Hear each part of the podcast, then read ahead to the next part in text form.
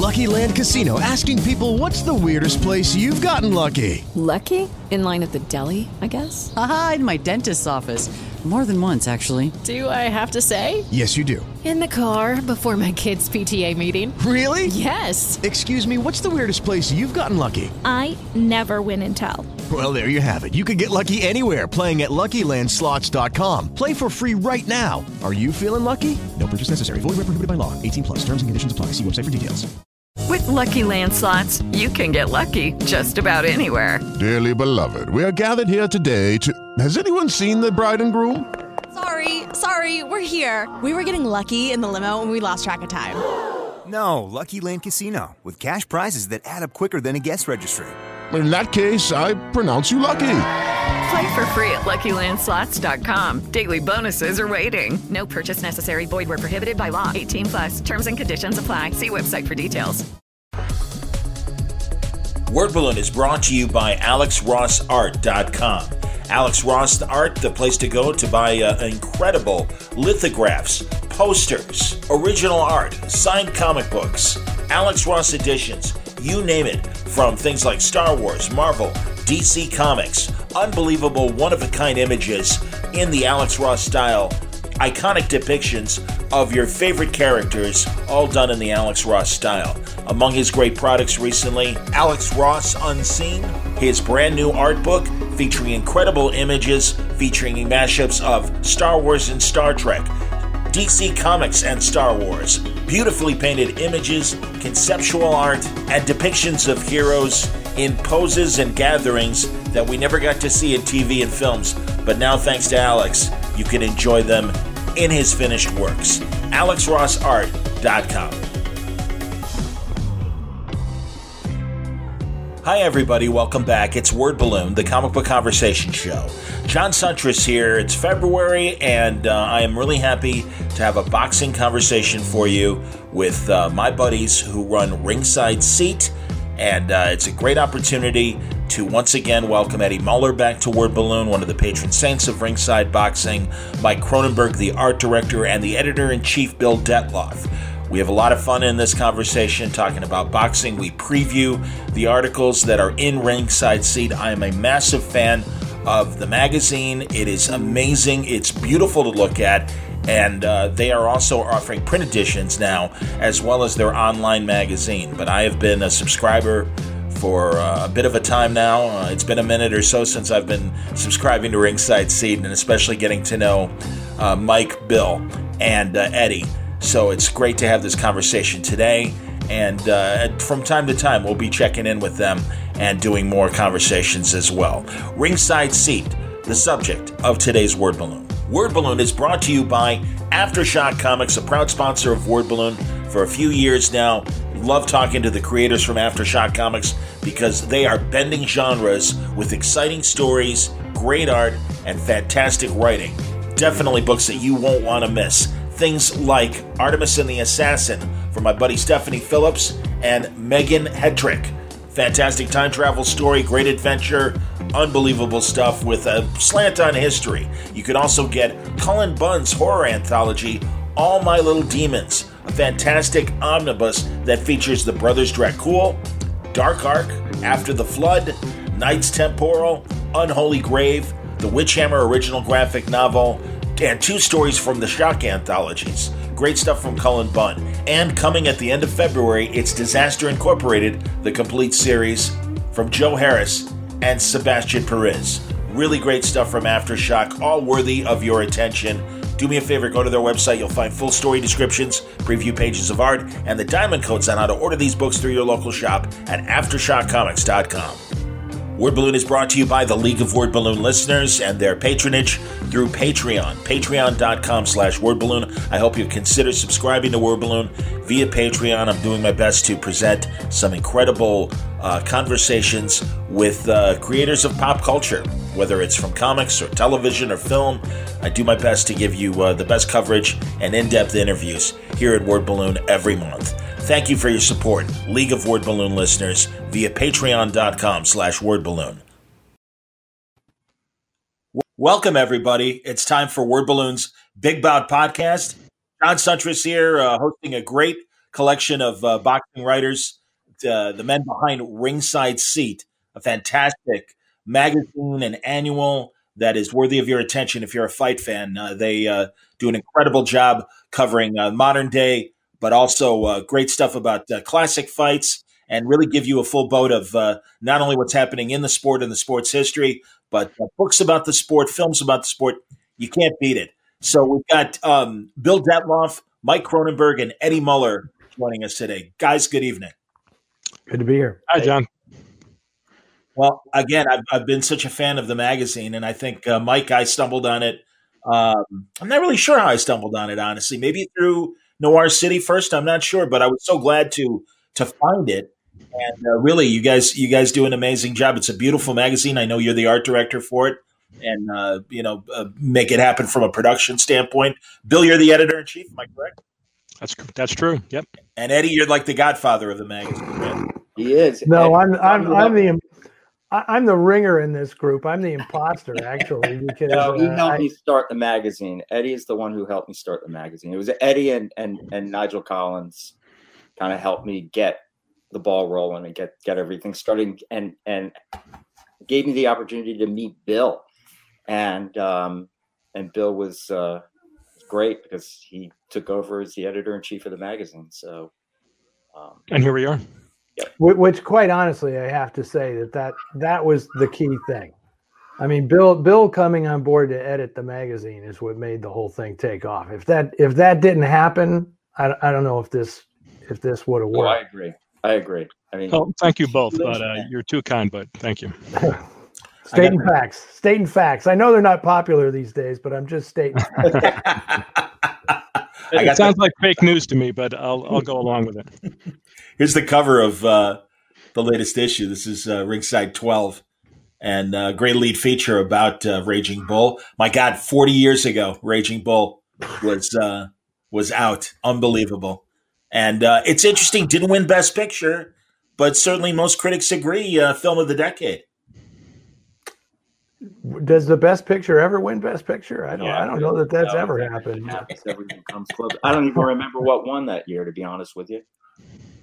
And that's a good question. I don't know if it was Gandhi or something like that, or I'm not I sure. want I want to say it was ordinary people Yes, Maybe. Yes. Yes. But, Great film. um, yeah, good movie. which is a really good film yeah. um anyway it's just it's weird but i i um i'm gonna i'm gonna fill in for nigel i guess because he couldn't uh couldn't join us so yeah, technical problems. So you know, next time we'll get Nigel on there. We'll make sure that everything wor- is working right for him on his end. That'd be great. Absolutely. No, I'm a longtime fan. Uh, really, guys, I've, I've enjoyed all of your writings. Um, and uh, Nigel, hell, uh, going back to his uh, books and, of course, his tenure at Ring as well. Uh, no, I'm a, I'm a huge fan and uh, look forward to that conversation. But looking forward to this one as well because um, what a what a I mean, obviously, ev- in every aspect, what a weird year 2020, and boxing was certainly no exception. Um, being a sport that thrived when a lot of others struggled, and uh, we had some really great fights in the bubbles that uh, were constructed in this very weird time. But um, yeah, and I think uh, we're looking at a very interesting 2021 if uh, stars align and we're able to make some of these matches. That seems to be the case every year. Yeah, Oh my God. I have my doubts whether any of this stuff is going to. Some of this stuff is going to happen. Um, I mean, I don't know, Bill. What do you think about uh, the whole thing with Joshua and Wilder? Is that even you know? Yeah. Well, the, at, the, at my point, it's like my point of view is you know, i if it happens, it happens. But yeah, Joshua Wilder, uh, a third fight is kind of not being looked at right now. The, the bigger fight being talked about is Joshua and Tyson Fury. Uh, but you guys know uh, by now, after following boxing so long, that you have to have you have to go into the into the business with low expectations. Fun, you follow the sport, right? You just because there's so many politics, there's so much politics, I should say, and it's such a weird uh, activity. And so unregulated while at the same time being overregulated that uh, you have to just lower your expectations and uh, look at it merely as a physical contest that uh, between fighters number one and if you go in with low expectations and, and figure every fight is going to be uh, humdrum, then every once in a while you will, and you just hang in there for long enough. Every once in a while, uh, something spectacular will happen that will justify your continued loyalty and patronage of the sport. It's just the way it is. And I don't know if other sports are like that because I'm not really a fan of other sports. No, no other sport is like that. I can tell you. As, a, as Yeah. a fan of many other sports, no other sport is like this. This is If you're like, if, are most baseball games boring, but you keep watching because every once in a while there's a great one? I don't know. I don't know. Is that the way it works? No, No? no, but but I, I will say this. I think that the reason for that is because the risk factor is so much greater in boxing than any other sport. That that's it. It's like you know you build a guy up and nobody wants to have him lose on his on Sure. his campaign to the top and all this, uh, and and it's just uh, single people. You know, it's like there you are. You are the combatant. You know, you play Right. baseball. You got Also, of it's the teammates money. around you. it's the money and the politics. I mean, Yeah. the, the, it's the promoters. It's the fact that these, you know, the fight that everybody wants is Spence and Crawford, Right. and it might never happen. Right. And it might happen, and it might happen at a point where those two guys are washed. You know, I mean, like what happened with Pacquiao and uh, Mayweather. And Mayweather, yeah. And the sad part about all that, of course, is that the fighters would make the fight. They would they would do it. Of course. But, but Well- they're they can't, you know. Yeah, that's true. I, I think, um, and I hate this to sound like this guy, but it, I can't help it because I'm this guy, I suppose, by this point, is these big fights were uh, much more readily made in prior eras when there wasn't so much money on the table out there, right? Terrence Crawford and Errol Spence are going to uh, have money f- for a long time until they blow it, uh, almost inevitably until they blow it, regardless of whether they fight one another. Because the guys at the very top of the sport are making more money than they than guys in the sport ever have, right? And Floyd Mayweather, since we brought him up, uh, kind of laid the blueprint uh, on how to do that. And so guys are taking that course now. But again, people were saying that the top guys aren't fighting each other like they used to. They were saying that in 1980 too, in 1970, in That's 1960, all the way going back. So that's just the nature. Of, that's human nature, I think, and nostalgia and all that stuff. And boxing is wet with nostalgia, all that stuff. But it sure seems like it to me, like Sugar Ray Leonard and Tommy Hearns fought when they were in their early 20s, right? Right. And here Spence and uh, Crawford are not in their early 20s, right? Yeah. And the, the flip side of that, of course, is guys are fighting very well into their 30s now, and in, and sometimes even into their late 30s. So there's lots to consider. I, I'm always on the guard against um, taking the nostalgic route, right? Because we're all we're- every generation's uh, music is the best music that's ever been made. All the new generations, the music sucks, and we apply that to athletes and sports and everything. Everything was better than when we were kids. So I try not to fall into that trap. I'm not always successful uh, because it's really hard not to, but a lot of it's it is nostalgia. So I, I kind of lost my thread there uh, a little bit, but uh, I guess but I'm. what, but what you're saying, Bill, is is absolutely true, and it kind of applies to everything. Because you know, in my my role as a TCM host, I how you think I'm not dealing with people who say they used to know how to make movies, and movies are terrible today. You know, right. Yep. it's like no, the truth of the matter is, you know, some movies are better than ever, but on aggregate, on aggregate, the majority of the movies that they used to make were all pretty watchable. Okay, I'll buy that. I, I, I can't say that about every movie I see today. Sure. Like, Today, I give it 10 minutes and it's like, mm, no, I'm not going to do I'm with you. I'm with But, you. you know, I, I know, but uh, believe me, Bill, I grew up with that in my house, you know, because Sure. uh, my dad was a boxing writer. And i- i- if I had to hear one more time about how Henry Armstrong fought eight times in one month, Yep. I heard that I would hear the same stories about Henry Armstrong from my dad. So, you know, and it's funny because, you know, I, I commented on that post um, uh, about the uh, Bobick Norton fight. Mhm. And it took me back when I saw it. It always does. It takes me back to watching it with my father, who was a fighter, um, and watching that and him saying, "That guy's a bum.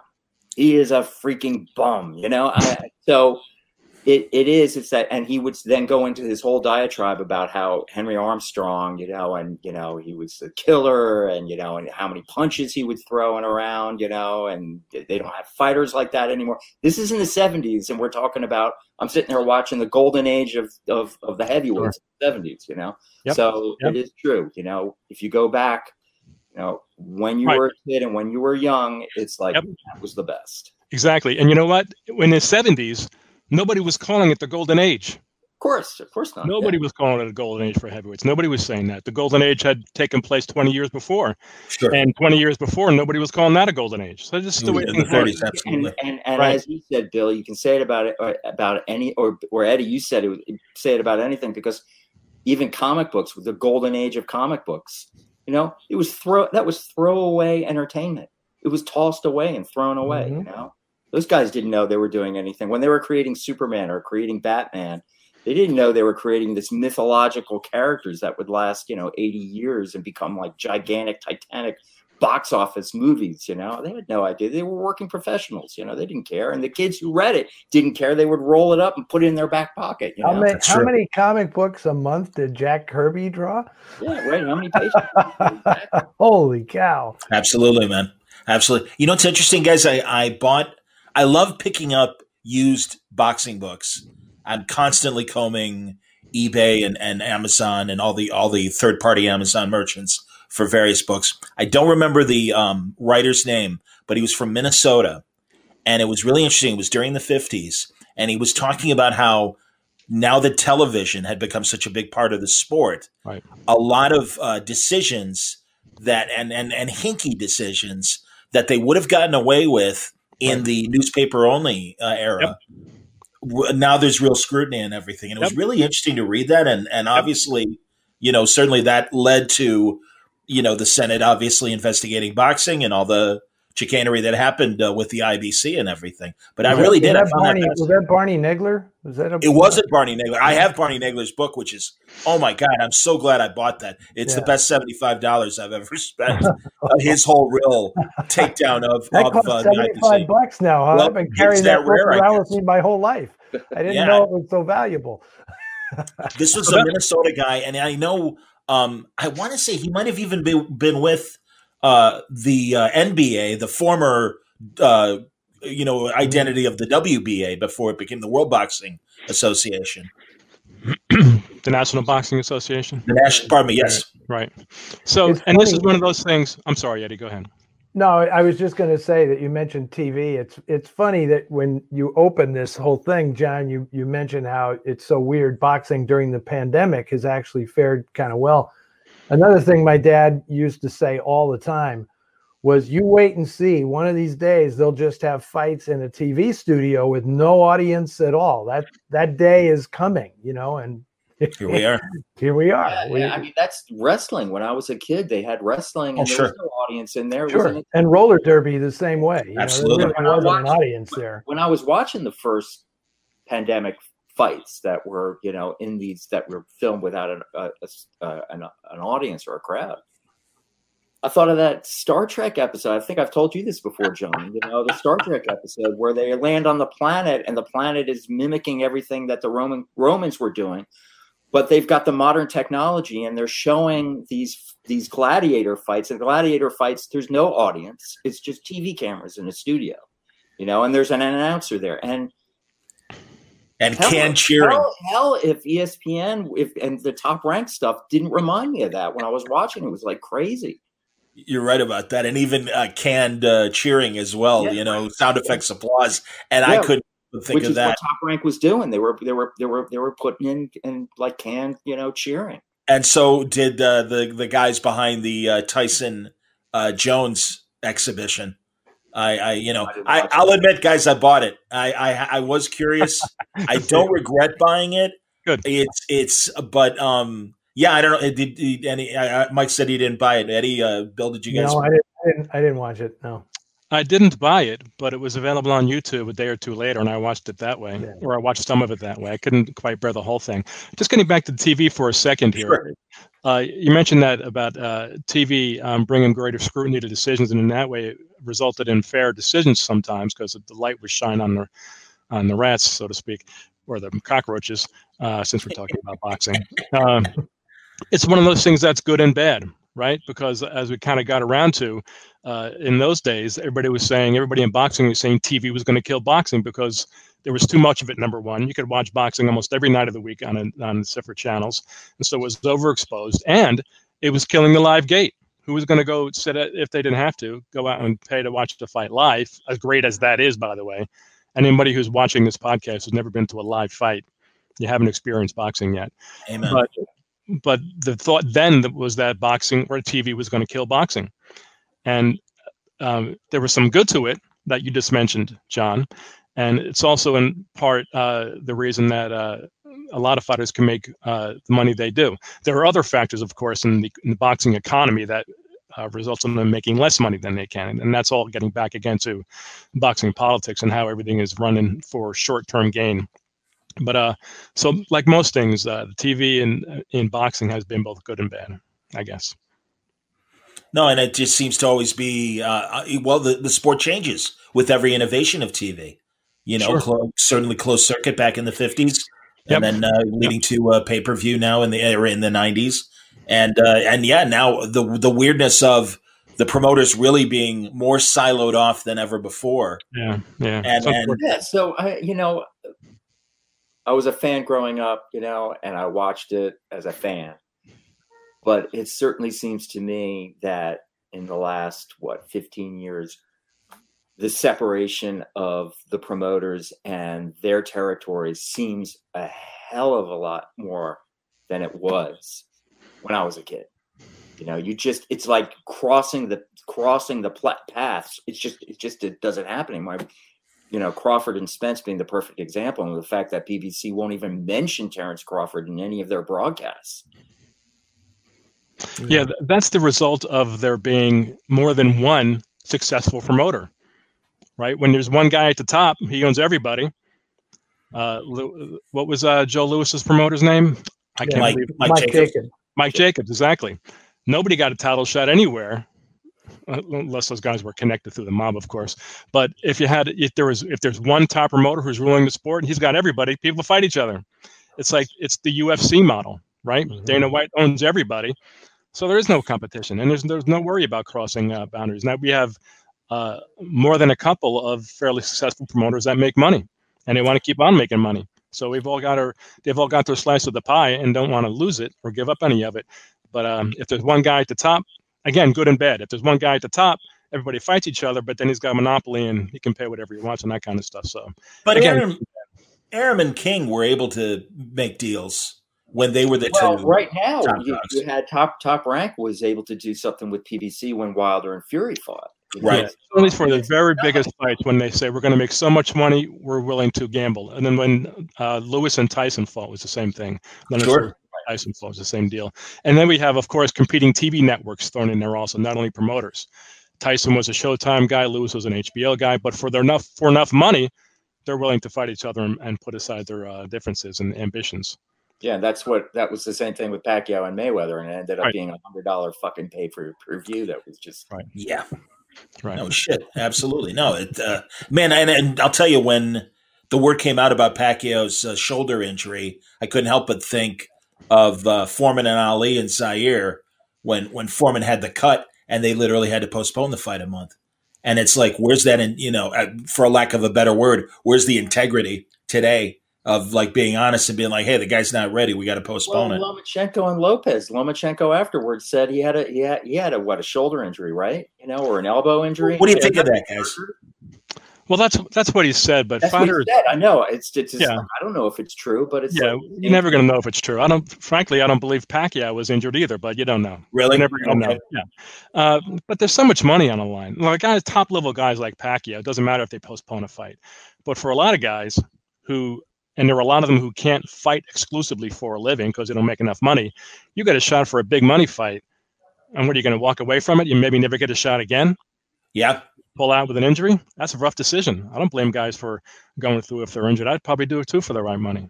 You know, who wouldn't? But I would think that again, in the case of like Pacquiao and Mayweather, like Yeah. Foreman Ali, it was so big that you're Yeah. not going to get a substitute. You are going to wait. I'm Sure. not really sure why Right. they didn't. And they were Um, halfway across the world too. You know, That you In the case, oh, right, exactly. That's another thing too. I mean, that. I mean, good lord, I know that drove Foreman nuts having to stay an extra month in Zaire. You know, Right, right. Yeah. Hey, has anybody uh, mentioned uh, uh, I, what the fighters themselves think about fighting without the crowd? I mean, I'd be really curious to know, like, what effect it actually has on them and on their performance. How much the crowd stokes them, or you know, because uh, essentially now every fight is kind of taking place on neutral territory, right? Right. They Yep. so um I- I'd just be interested. I can't imagine that it matters in like baseball that much, or maybe even in in football. I don't know. football i've heard as far as football goes i've heard a lot of guys particularly i've heard about this the steelers talking about in their playoff you know and the fact that the crowd wasn't there especially defensive guys saying they needed that energy you know um and, and emotion um i've heard that in football i haven't heard it in boxing but then again the boxers when they're interviewed after fights it's usually nonsense you know they don't Exactly. there's nothing interesting that they have to say Well, it's because they never get interesting questions either. absolutely. Well, Well, you yes. know, I mean, you know, they, they Yeah. we need to interview him. Ringside seat, somebody from ringside seat needs to interview him and talk to him, try to get I have to tell you, that was uh, the other thing that I grew up hearing was when they started doing TV fights, the first time they let an announcer in the ring to do a post fight interview, my father went berserk. Really? He went absolutely berserk. And he's he couldn't believe how disrespectful it was to shove a microphone in a fighter's face immediately after the fight and Yeah. say, How did how did you feel in, in there? You know, it's like That's interesting. uh, Yeah. it, it Yeah. really really bothered him because it because he was a print guy Sure. right? So his thing was you know n- nobody expected him to have a quote from the fighter Right, in the story he was filing for the morning edition. It was like unheard of you know you're not Yeah. going to get a quote from the guy. You could, he might talk to his manager he might you know whatever but he's, you're not going to get a quote from the fighter before you had to file the story you know? But then that's another you know impact that uh, television had was n- now every you know the cameras are in the ring the announcers are in the ring all this stuff's fine and you know and then people the fighters had to work on their you know post fight routine Right. you know, like, Absolutely. I've, I've prepared my losing statement i've prepared my winning statement you know Bert Sugar told me that Bernard Hopkins actually went and got uh, coaching from media savvy people to do better post fight interviews and pre fight interviews. And I, I remember that distinctly in the 90s, having that conversation with Bert. And it's funny, Eddie, you say that about uh, the, the post fight interviews. The thing that really blew my mind, and it's been going on for about the last 20 years, is when they go to the trainer during a round and the the sideline reporter's like, "So what's your guy doing?" It's like, "You want to get out of my face? My guy's fighting right now. I need to I need to shout some encouragement to him. Get away They're from doing- me." yeah, they're doing Blows that. my mind. I know, I know ESPN does that all the time. They have um, Bernard Os- Osuna Yes, over in the corner talking to the ta- talking, and there's a little side, you know, thing of them on camera as their fighter is going, as their as their fighter is getting the, the shit kicked out of them. You know, I mean, you know, it's just I too think much. that particular practice uh, bothers me only because there's never any it, because it feels like there should be something interesting that he he or she I guess could say in that instance, but there never is. So I wouldn't mind that intrusion on that person doing his work if anything interesting or insightful came out of it. But generally, it doesn't, No, uh, in my opinion. So, uh, but I understand why they're going for it. There, there's potential there, it seems to me, but it never seems to come out. Uh, about the post-fight interviews, it's interesting. I had, hadn't considered that, Eddie. So, but you're right. Uh, I guess. Well, I remember Don Dunphy going in, into the ring to interview fighters right after, right? oh yeah, and that's and that's about as far back as I can go. So it's even earlier than that that your father was talking about when he first saw it. And I think back to those uh, post-fight interviews from the 40s with Louis and Ezzard Charles and those guys, and it always seemed the interviews seemed to take place in a very crowded locker room. Certainly not. You're right. Certainly not in the ring, right? Yeah. But it was always stuff like, "Well, how do you feel, champ? And what do you think now, champ? And what are you going to do now, champ?" And that kind of stuff. Nothing really, again, insightful but at least uh, it didn't take place in the ring. And and on that subject, I, I think it only bugs me uh, because I grew up with it and I'm used to seeing in in the uh, ring post fight interviews, is it bothers me when a guy is just being concussed, right? A guy just got counted out or a fight got stopped, me- meaning he's got a concussion. And and there's a there's a guy asking questions, and we expect him to be lucid and to say the right things and to be uh, gentlemanly. And um, sometimes it backfires. Uh, Juan Manuel Marquez some years ago got uh, flattened, and he said after the fight, the referees I got a gambling problem, and he's and he said all kinds of inflammatory stuff. And it was kind of fun, right? Because it might have been true, and we never hear athletes say anything that's true, right? Because everybody wants to get paid. Uh, so maybe it takes a good concussion for a guy to be entertaining or truthful after a fight. But generally, I'm opposed to a guy having just been concussed and then making an ass out of Yeah, him. well, and I don't, and I remember when I was a kid. I don't remember in the '70s and in the '80s. I don't remember them talking necessarily to the losing fighter. I remember them always going in and talking to the winning fighter. Now, whether that was just the Yeah. fights that I watched or the fact that the losing fighter got out of the ring, but you know, but you're right, Bill. Nowadays, you see them talking to both fighters. Yeah. Losing fighter, even if the fighter got knocked out. Um, I remember uh, Marlon Starling being Right. knocked out by Simon Brown, and That him not done. even remember that he was knocked out or knocked down, and and, and Merchant, Larry Merchant, just being like, "Okay, thanks, Marlon," and it's like, well, we all just saw it. I mean, you know, the guy's obviously out on his feet still. You know. I, I hate to be that guy, John, so I apologize in advance, but it was Thomas Molinares who knocked out. Thank you, Juan. buddy. No, no, no. Please correct me. That's and by the way, uh, we got a correction on Best Picture in uh, 1980. Kramer Oh. versus Kramer. Kramer versus Good movie, Kramer. too. Yeah. So very funny. no, guys. that's wrong. He's wrong. Oh no, I, well, I looked it up. I, I verified it on Google. One in 79, that was the year Apocalypse Now was nominated. In 1980, Eddie is right. In 1980, Well- Ordinary People was was the winner, and Raging Bull was nominated. That was 1980. Kramer versus Kramer went in 1979. Anybody can look it up on. Um, Well, I mean, I just did remember that for a fact because I remember as a kid watching the Academy Awards, and I wanted Apocalypse Now to win the Academy Award, and it lost to Kramer versus Kramer. Well, it was, I guess, the awards of 1980. So you're right about that. And and Ordinary People was uh, because you're right. Kramer versus Kramer was Right, the it was Academy ceremony in 80. 81 for the movies in 80. Like- right. You're right. You're right. Awesome. So, but that's Okay. awesome, Tomas Molinares. That's fantastic, man. No, I uh again, And- it's and, and I just I, I just wanted to- one other thing to add to what Bill was saying that I- I also think that a big part of um, the the insult about the post fight thing is just the invasion of the ring.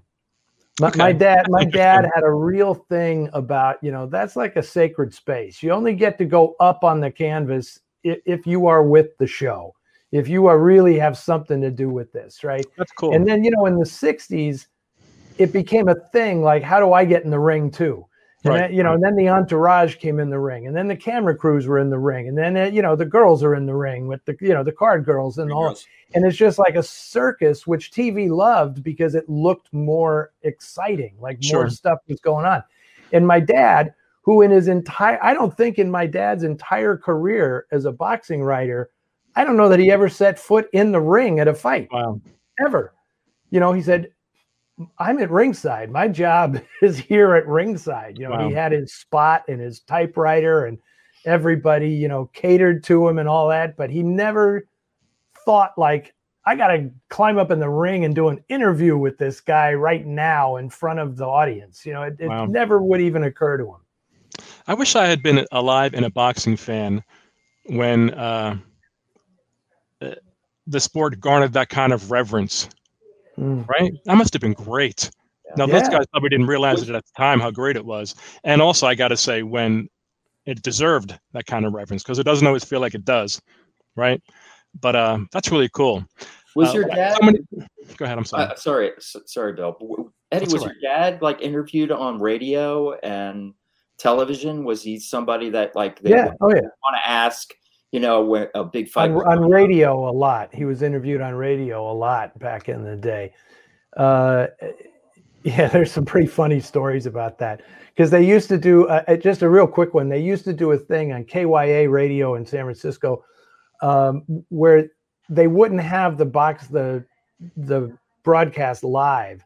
They would like do reports, right? They would get like a wire service feed and then they would do a report and then they would try to make it exciting by adding sound effects and all this kind of stuff, the crowd noise and everything.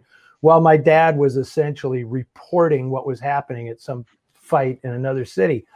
And one time, um, this was very early on, and the, there was a hot mic, and somebody said, uh, "Let's bring the booze up." Meaning the, the, the, sound effect of the booze uh, from the crowd. And everybody listening thought these guys were like drinking on the air or something. And it, they got all these calls about these guys are drunk on the air. That's outstanding. You know, I um, was a DJ in the 80s and we had a UPI wire machine. And I remember following the Hagler Hearns fight round by round with the great, you know, blow by blow. And they still, and it's funny, the wire services still do it.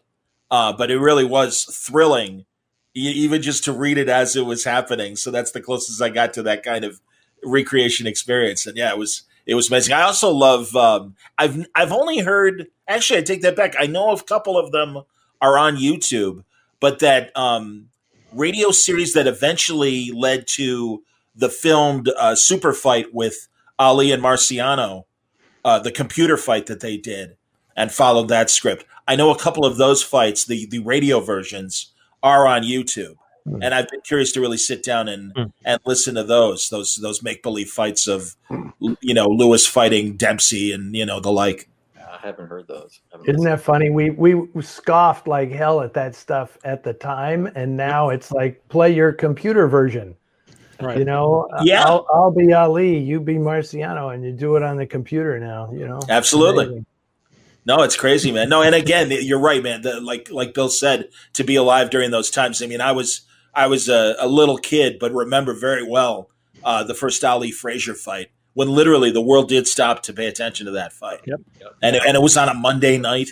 I used to love when championship fights would be on on Monday nights. I thought that was amazing too. And you know, the famous break-in of the FBI headquarters that revealed all of the stuff that you know was going on that the FBI was doing against um, uh, uh, civil rights groups and um, and so forth, SDS and stuff.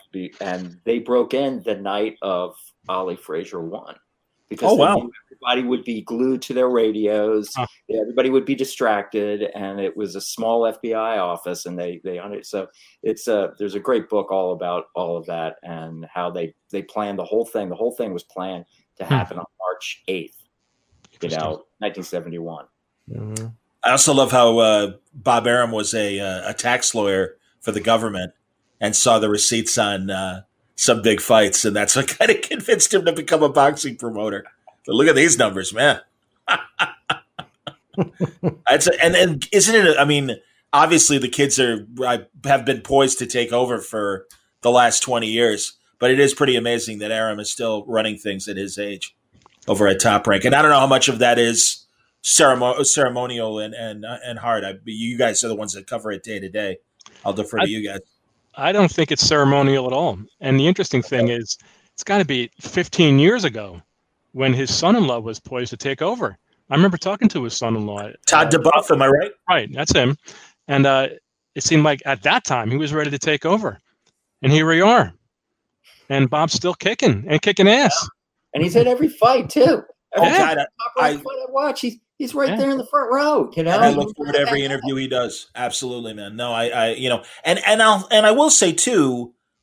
Again, you know, you you, you trust promoters as far as you can throw them, but uh, Eddie Hearn, um, I do appreciate and find him to be pretty candid as as a promoter, uh, and and being honest about. Um, just the economics and everything, and, and sadly showing kind of the decline of boxing. And I, I remember uh, one of the fights, one of the American fights, and they were saying, "Why didn't you? Uh, why didn't you bid for it or whatever?" And he's like, "It would have been at four in the morning our time."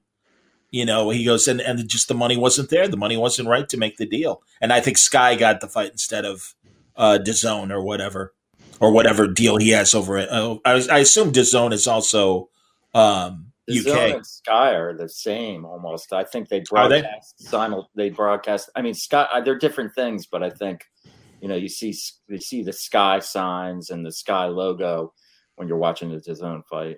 What do you guys think of the uh, the current situation with streaming and seeing a lot of fights uh, in a subscription way rather than even? I mean, God, obviously HBO got out of the business a couple of years ago. Showtime is hanging on. I like it better than than, than pay per view. I hate paying for pay per view. I hate it.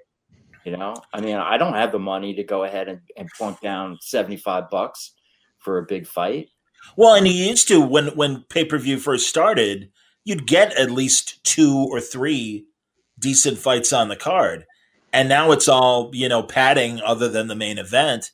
And and Bill, I've done the same thing. What, what you were saying about the uh, Tyson and Jones fight and everything. I, there are many pay per views that you know I'll scan around YouTube, and the next day there might be an Eastern European feed uh, as far as the the language it's being broadcast in. But you know, we we you know much like much like most sports, you, you don't need to play by play guys. You can see what's Right. going on. Exactly. You can figure it out. Right. Kind of like Mi- Michael. Michael taught me. Michael taught me how to pirate fights. So uh, I don't I don't mind the streaming if the alternative is to not see the fights. Right? TV is getting out of the boxing business, so uh, and there's still a market for it. So all these streaming services popped up, and good. I Good. no, I'm with Bill. I like. I mean, I I subscribe to DAZN, and I actually also ESPN Plus. Me too.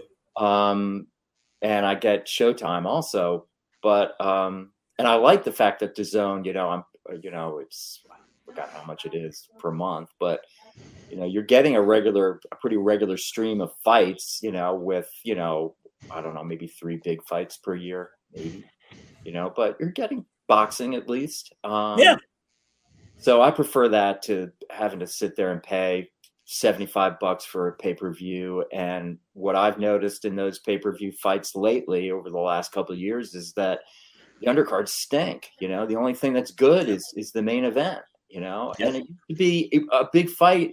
It used to be you'd have like a bunch of fights that were really good in the in in the uh in the undercard. Absolutely. I remember covering uh, Chavez Frankie Randall too, and I know after uh, Randall passed last month, um, I was thinking about that fight, and I know there was. Um, God, I, I want. I know there was a Terry Norris fight on that card, I, and maybe I'm misremembering, but there were at least at least two other decent, you know, championship defenses going on. Maybe it was uh, Julian Jackson, you know. Yeah, that's what uh, Don King's cards were often good like that because he had so many guys and he had to get them work. Right. You know, and you'd get great fighters like Julian Jackson or Terry Norris fighting deep on an undercard. There's nobody in the stadium to watch them. Nobody in the arena to watch them because you know how it goes. Because those guy people show up for the main event, right? That's right. You're right. And, and underneath the Tyson main event, you got Julio Cesar Chavez fight, you got Terry Norris, or you got uh, uh, Julian Jackson, like I said, and uh, that's just the way it was. But King had to get those guys fights, Yeah. you know, and that's why his pay per view cards were often good.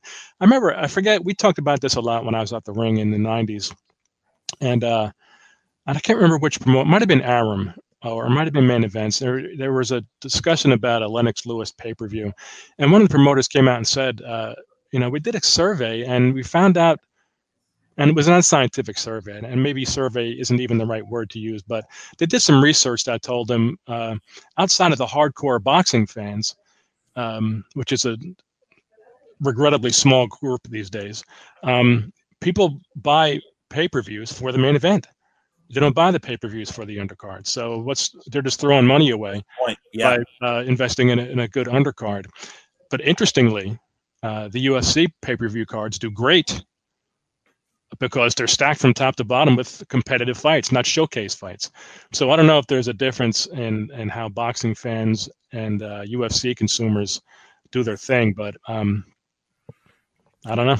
Well, and you'd think that they would use these undercards to groom future lead pay per view stars, and that you would do it the way that they used to do it 30 years ago. And it's and it really it it doesn't make sense to me because I mean it's so easy to neglect the lighter divisions. And in fact, I wanted to ask you guys which division you think is the hottest division that the general public doesn't pay attention to? Would it be the welterweights? Would it? I mean, I know the middleweights are certainly loaded with a lot of talent too, too. and the lightweights, absolutely. Yeah, the lightweight division is very hot right now. A lot of good young fighters who seem willing, right now at least, to fight one another. Uh, so we'll see how that works out. But they're all, you know, they're all uh, out there asking for, uh, you know, retirement money to fight each other. So we'll see how that goes. But um, that's just the way it is, you know. And I don't know where the hell Al Haymon gets his deep pockets because it seems to me he's been mortgaging uh, his, uh, you know, uh, his whole promotion for years now, and it's like when does when does the bottom drop on that? Yeah, I don't know. He's got his investors have very deep pockets, and uh, uh, there are all kinds of rumors about where that money comes from. I don't know, and I have mixed feelings about uh, him and the way he pays his fighters in general, because in the eyes of many, uh, he overpays his fighters, right? And this is why we get guys fighting once a year. I don't feel. My dogs, Tuco, yeah, Right. my dogs are fighting. Nice. It's uh, what I go through every day. It's like They've two, been listening to this. They five, two five year olds. put them on an undercard. Absolutely, man. So a lot of people think that he overpays their fighters, which is, of course, if you're gonna if you're gonna get five million for a fight, why would you fight more than once a year, right? Uh, but I kind of like that it's a little wealth distribution. You know, fighters ain't rich; they're not born rich. They're not, uh, or they wouldn't be fighters. So I kind of like uh, that guys are uh, who wouldn't have it otherwise are getting paid good money. It's not good for the sport, but it's good for them. You know, Fair but enough. can't, but I can't apply that to everything. You know, I could say something like uh, multiple uh, weight classes that aren't necessary and multiple championships that aren't necessary are good for the fighters in a respect, but not for the sport. So I wouldn't say that because I'm so uh, sick of all these multiple champions and weight divisions that aren't that are just superfluous. And, and more and new ones being added. Yeah, it's just crazy. It's crazy. Your father would uh, be aghast if he was uh, if he was offended over a reporter getting into a ring. Eddie, imagine how he'd think. Imagine how he'd feel about uh, a 13 uh, super flyweight WBA interim champions. Okay, It's just Diamond champions, all that stuff. Yeah. No, I was I, I was I was there in a very impressionable age when they started uh, you know breaking everything up and having multiple belts and all that stuff and and you know no you're absolutely right bill my dad did not uh, go for any of that nonsense to him there was always just eight eight champs and that's it you know Yeah, yeah. Uh, but I want to ask you a question because I'm wondering everything that we were just talking about in regards to the sport and streaming. All the same, all the same stuff applies uh, to the movie business as well. Really?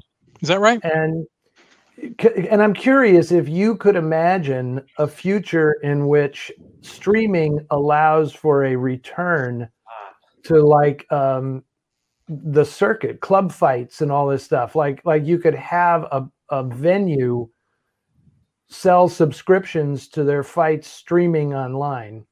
And then you could like I could go to the horizon, you know, or something and watch a fight and just see them regularly. Uh, but now because I guess the, the money is so concentrated in one place, I don't know if you're going to see that. But I, I could easily imagine through the technology that you could actually be attending fights at different venues on a regular basis streaming as opposed as opposed to everything being funneled into one uh, you know channel on cable TV or something. Uh, I don't know what it, would do to the quality of the competition or the or the quality of the product, but um, it it it's just something that occurs to me because this is sort of like what I'm dealing with now. You know, as people are saying, will the movie business survive? Will you see movies, you know, in a live venue, or is everything going to be streaming? And just what you were talking about, like people are only going to go pay to see. Uh, it appears in the future, people are only going to go pay to see a big event Right. movie that they want to see it on a huge screen or something, you know, and, and otherwise I'll just stay home and watch, uh, you know, I, since I work for one of these big services, I'm not allowed to say the name of a competitive streaming service. Right, but, um, you know, it, it, it seems like things are going to be different in the near future. Yeah, and you know what? Uh, the next generation, it will be normal to them. So it's just like that with every generation, right? Uh, what seems so foreign and objectionable to us because it's not the way it was when we were here. Yeah, it will just be normal to them. There are there are uh, young boxing fans I interact with on Twitter who who weren't alive when there were one or two champions per division, or when there were eight divisions. So this is normal to them. So Eddie, to your point, it's it's not going to matter. we're going to be gone. We're going to be gone, and that's just the way it's going to be. And they're going to read the books. They're going to say, "Real holy shit! People used to go out to see movies. What was that like?" And that's just the way it's going to be. and by the way, I thank you guys, and especially Bill, for the books that you write in terms of uh, chronicling boxing history. I know uh, later this year, your Matthew Saad Muhammad book is going to be coming out. Looking Yeah. forward to that. I love your Ezzard Charles book. I Thank really, absolutely, man. No, it's. I think again in both cases, I really think these are uh, champions that could get forgotten by the general public, and, And they they, had such yeah. amazing careers. Yeah, and uh, I was thinking recently along those lines. I'm glad you brought that up. I feel like these this current generation of fighters, there will be no books written about them Yeah. because, um, well, not any good ones, I imagine, if any at all, and not because I won't be writing them, but because uh, if you're writing about a historical figure, you're getting most of your stuff from old newspaper articles. And guess what? There ain't no newspaper articles about boxers anymore. Yeah. Right? Yeah. It's not- they're not there.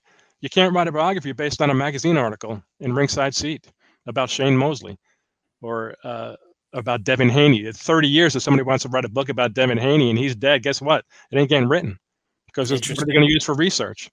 They're in no newspapers. Yeah. I, I I was pleased to see that the occasional boxing film documentary is still pretty solid. Man, I'll tell you, I love the one, and it really blew me away of how good it was. The one about Sergio Martinez, I thought was from a couple of years ago. I thought was really really good. I believe it was on Amazon Prime. I think that's where I caught it.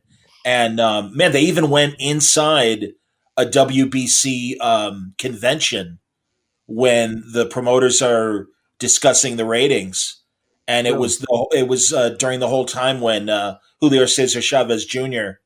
and the justification of uh, giving him a belt when Martinez was still middleweight champion and stuff, and they they had this great video footage and stuff. So that kind of that impressed me, and sadly, much like most uh, subjects and how uh, we've gone from books to film and television and stuff. Yeah. Yeah, I think that's you know likely likely the path now too for uh, chronicling the history of boxing. Yeah, that's a good point, John. Boxing still lends itself so wonderfully visually. You can never take that away. Uh, you can't go into the uh, details in a, in a documentary the way you can in a book, of course, right? Because nobody's going to make an 18-hour documentary about Devin Haney someday, right? um, so for research purposes, it probably won't be great, but uh, it's all just so great uh, aesthetically Mhm. that it, it's so Well, great for film. That'll never go away. And isn't it isn't it kind the of fascinating? The best books about sports are usually are mostly the books written about boxing. Yeah. Same thing with movies, the best movies, document even documentaries, but um, and feature films about sport is about boxing. It's still compelling enough that artists want to write about it, film it, paint, Yep. draw. It's true. know. Yeah, there's there, there's more drama in boxing than in any other sport. I mean, that's that's it. But isn't it interesting, Bill, that um, as you point out, I mean, boxing is a, a is a very marginalized sport now, and I'm always amazed that there continues to be so many movies Right. that Yep. continue to get made about boxing uh, that it never goes out of fashion. But it intrigues me that more people would probably rather watch a movie about boxing than boxing itself, which, which defeats the entire Right, right. drama of because you actually don't know how it's going to end when you watch a fight. you know? You're absolutely That- right, Eddie. But I get it. is the whole purpose of watching the fight is you do not know how this is going to end. I completely get what you're saying, but I get why people would rather watch the movie than actual boxing. There's no bullshit in the movie that you got to sit through if it's a decent win movie, right? There's no WBO super lightweight interim belt champion, and you're going to have a good fight in it, and things are going to work out the way you want it. That's why people still like professional wrestling, right? It's going to it's going to cater to your emotions, right? And sometimes in boxing, the shitty guy wins, or a guy a fight gets stopped incorrectly, or there's a bad decision, or all kinds of shit can go wrong. That's not going to go wrong in a movie. So I get it's like uh, a film about boxing is even if it's uh, uh, gritty and grimy and true to life in some ways, it's a romanticized version of real boxing, right? I mean, we all like that shit better than the real thing. That's why we watch films, right? Well, but you, but you, but Bill, I'm going to say that right at the top of this show, you said if you haven't seen boxing live, you haven't seen boxing. I absolutely agree. Yeah, that's absolutely true. But convince somebody else of that. And you know, but you know what? yeah, yeah. If I could take a guy off the street who's not a boxing fan and take him to a live fight, I'll get him hooked in a second. Yeah, that's true. What's But- the best fight you guys saw live? I'll uh, I'll start. I'll say uh, Michael Nunn uh, losing to James Toney. Oh, that must have been great. Yeah, it was a fantastic. It's the best fight I ever covered. Uh, I'm going to say this is uh, uh, be weird, but there was a fight in San Francisco at the Civic Auditorium. I can't even tell you who the boxers were, but the trainer, I'm not going to say his name. I don't because I'm sure his daughter is still alive. She wanted to sit at ringside for this fight, and she sat in my lap. Heard this story. And it's uh, yeah, and essentially, I got the world's greatest lap dance during this fight because she was so excited what was happening in the ring. anyway, that was just you know, Oh, that's um, great. and I didn't, uh, you know, I didn't see the fight. I, I was I was supposed to go with guys to see the uh, Bobby Chacon Bazooka Limon fight in Sacramento, uh, but my dad died, and so there were a bunch of guys who came to his funeral who then went like in a caravan up to Sacramento. We we were really good uh, friends with the promoters, Don and Lorraine Chargin, and I and I remember I remember saying to Lorraine, "So who do, who do you think is going to win this fight?" And she says, "I'm rooting for the rare double knockout." she hated them both.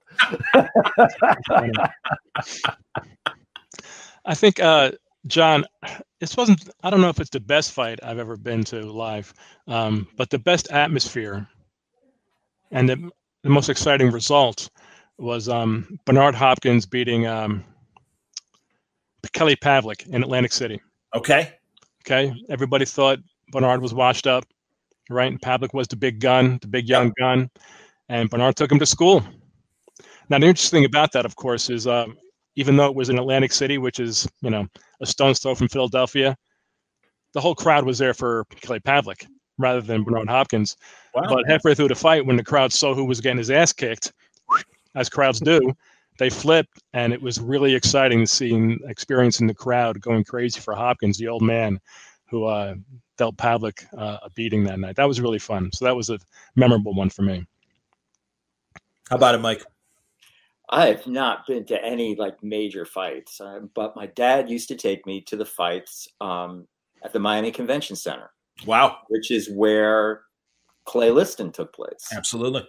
So um, we would just he would just see club fighters. It was club fighters, and it was you know I was young, but nothing, no no memorable great fighters. Maybe there were, and I don't remember guys who went on to become you know excellent good fighters. But uh, that goes back to your. I'm sorry, Michael. Um, that goes back to your point, Eddie, uh, about uh, live fights. It doesn't have to. It can be a Golden Gloves fight, a live fight, being in a live fight and, and hearing leather smack skin or even headgear, and and hearing punches land, and um, and I'm watching uh, the crowd's reaction to a real fight, to a live fight. I imagine I can't imagine anybody not getting hooked on boxing, experiencing that. Well, I can't say that because I took my daughters to a live fight in Philly a couple years ago, and they couldn't have cared less. So I can't. I take back. I don't know how anybody couldn't, but I can't explain how uh, it wasn't exciting to them being on a live fight. Um, it's just there's nothing, no, no experience like it. And I've been to live baseball games in younger days, and live football games, and of course live basketball. But it's nothing like being at a fight live and feeling that tension in the ring. And one of my favorite things to do at a, at a fight is to uh, look around during the course of the fight and watch crowd reaction, watch the people who are watching the fights. That is just so much fun because there's so much emotion. People get so engrossed in a fight, you think they're fighting. And you don't even have to have a loved one in the ring, right? It's just if it's your guy and you're rooting for him, you're so engrossed in it. It's so much emotion. It's great. So And we uh, we we tried to capture that in, Yep. in ringside seat. Um, Yep. think Yep. it was issue three. I think we we went ahead and had uh, Kite Kite Monroe. Monroe. Yep. Mhm. go ahead Yep. and, and film just. I don't know what fight it was. Do you remember what fight it was, Bill? No, I don't remember. Um, just fight, just just shoot everybody in the in, in the crowd. In the crowd, And- yeah, and we got some great shots. Yeah. And in black and white, I asked him to Right. film to, to shoot it all in black and white. Right. Also, Right. So, uh, if anybody watching this hasn't been to a live fight, when all this crap is over and we can get back to normal and uh, go to fights in our hazmat suits, uh, go to a live fight and experience a live fight because there's nothing like it. Nothing like it. Absolutely, man. I agree. And got to cover my share of uh, fights at the Garden and also uh, fights in uh, Vegas, Atlantic City as well. And uh, there is something about uh, the, that atmosphere as well. Um, I remember uh, covering um, Lennox Lewis, Hasim Rahman, uh, the rematch in Vegas. And uh, that was that was a terrific night. And we, when you talk about people watching, Bill, absolutely, it Oh, was yeah. just Yeah. lo- loaded with celebrities and just loaded with amazing people. And uh, that whole weekend from Wednesday through Sunday uh, was just just a fantastic five days of, of fun for me. And I, I hung out with uh, my old buddy Bert Sugar and everything. And uh, I got I worked with Bert a long time, and then uh, both writing for him for Boxing Illustrated, but then also being with him at uh, you know fights when I was covering it for radio or TV. And uh, always a great time, and just the, the the funniest guy in the world, and everybody wanted to talk to him. Of course. So we met everybody, and I was kind of his caddy for the Right. weekend and stuff. And we did that, and I also remember um, it was the day. I want to say it was the De La Hoya uh, Fernando Vargas fight. Uh, we had Bud Schulberg with us, Okay. and the great Bud Schulberg, the harder Yeah. they fall, of course, and uh, on the waterfront. And you know he was getting up in years, and um, Bert, Bert's like, you know, Bud, maybe we're gonna get you like a chair or something, and we'll we'll push you around. He's like, shut up, I don't need a chair, I, whatever. But it was a lot of walking, so about. 10 minutes later, he's like, you know, a chair, uh, getting a chair might be a good idea. We're like, hey, no problem. He's like, well, who's going to push me around? I'm like, bud, it would be my pleasure to, to, to be your guy and everything. So I did it. It was fantastic. And we just, the three of us had the best time. Nice. And it, it was, it was, it was great. And I really, I, guys, I'll say this too, uh, for being uh, print guys and everything. I love uh, being on press row and just Oh, hanging yeah. with, just shooting the shit with the other reporters and stuff like that. Nothing is- like It is fun, but you know what? Something else has changed in in uh, boxing. A lot of guys who aren't writers anymore in the press get somehow get tickets to press row, and they act like fans in press row. That's and that's bullshit, right? And the other thing is even worse, is the post fight press conferences now. Every fighter's got their family there, and everybody's got their cousins and there's girlfriends and everybody, and it's like it's not for press anymore. it's a zoo. For No. I- you're right. Terrible. Yeah. But one more thing about live fights, if I could say, because I think this is uh, poignant for me at least. My daughter's a senior in college now, and uh, at all their parties, one of their favorite songs to play is Thunder by ACDC. All right. Okay. They weren't even born yet when ACD wrote that song or started him out with that song. All right. But that's kind of beside the point. But we were talking about that recently. I told her that this fighter named Arturo Gatti would come out to that song because that was his nickname. And I'm getting chills not thinking about it. Being in, in Atlantic City, Convention Hall, at a Arturo Gatti fight, and the crowd was just electric, sold out, and Thunder starts playing, and Arturo Gatti comes out. Again, I'm getting chills right now. Unbelievable. That's and I great. couldn't, I couldn't convey to her what that was like. You know, all she knows is it's a cool song. But picture it blasting, and Arturo Gatti is coming out of the tunnel, and the crowd, 5,000 people are going insane. There's nothing like that. There can't be. I can't see how there could be. Yeah, I'm, I'm envious right now. That's great. yeah, it was tremendous. I was at the uh, the least exciting of the uh, Gatti uh, Micky Ward fights. I was at the second one, which was still a good fight, right? But nothing like the first or the last one. Uh, but anytime you went to a Gatti fight, it was just crazy. It was just so great. If you didn't mind slipping on everybody, all the Guido's hair gel in the crowd, if you could get past that, being at a Gatti fight, the crowds were just it was so great. And that, and that song came on, and he came out. Oh, unbelievable. and So and great. and and to to my point again, part of the thrill is this guy is willing to put it all on the line, and you have Yeah. absolutely no idea what's going to happen. Is is Gatti going to pull off the greatest win of his career, or is he going to actually die in the ring, which was Yeah. always a possibility with him, Sure, right? seemed like it. Yeah, yeah. No, Amazing, you're right about really. that, man. Um, I got you know I've got some images from uh, Is this from uh, issue twelve or this is from issue twelve? Stuff I sent you today was issue twelve. Yeah. Yeah. So that's There's a great, uh, great article uh, from from uh, Mike's brother Steve Yep. about uh, Rocky Marciano. Graziano. Graziano, pardon me. Right. Yep. Yep. Great piece. that's uh, now in print. Indeed, right there. Yeah, so you can get you can get it on in print from Amazon, but you know, all on our website. If you go to our website, ringsideseatmag.com, you know, everything's there. You can get digital subscriptions and links to ordering the magazines and our books, our annual books. And I, I've said this on John's show before, but Ringside Seat, the business model that I started with it is based on the Film Foundation, what Eddie did with the Film Foundation. So I'm indebted to his him being the role model kind of for for how ringside seat got started and the idea of getting ringside seats started Well, that's that's nice of you to say, Michael, but I'm I'm going to turn this right around on you because it really wasn't until Michael came on board as the art director of the Noir City magazine that we developed that model. I mean, Michael Michael was really uh, essential to the whole idea of transforming the magazine from kind of a newsletter into a real magazine, and and doing it electronically, you know, and then. Uh, you know, and and I will say Ringside Seat is ahead of the of the Film Noir Foundation model in the sense that uh, we've never put out a print issue, right? And now you guys are doing the print on demand single issues, which we have never done. I mean, we put out an annual at the end of the year where we we cherry pick the best stuff from the year. Uh, but we've never done on demand for single issues. And every time, every single time I see an issue of Ringside Seat in, and hold it in my hands, I say, "What the hell's wrong with me? Why are we Why are we not doing single issues like this?" You know. Understood. Well, here I'm going to show some more visuals. Look at this, uh, Nigel's Yeah. piece on uh, Dick Tiger. that was a great article Oh man, It sure is. And if I can jump in, since we're in the uh, um, the stage of the show where we uh, praise one another, I'll start. I'll say that uh, as we as we said, Nigel couldn't be here, but if if the stuff that Michael and Eddie said at the top about uh, me bringing value as the editor to the magazine is true, and I'm not certain that it is, but if it's true, it's only because I worked under Nigel uh, with him as my editor for 15 years at the Ring and the Associated Magazine. So, uh, if I have any worth there as an editor in chief, it's because I learned uh, from Nigel. And uh, and again, since again we're uh, blowing one another here, the it's only because of Michael that the magazine looks as good as it does. We can have the greatest writers in the world, and uh, I'm biased, but I think we do the greatest fight writers anyway. But nobody would be reading it if it wasn't so uh, visually stunning, and and that's all Michael's work.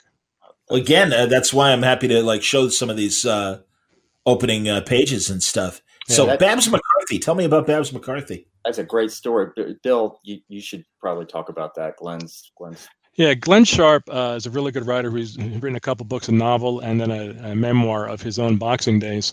And uh, Babs McCarthy is uh, prototypical sad story in boxing, sad but wonderful, and that's again uh, good and bad. And I'll be brief about this.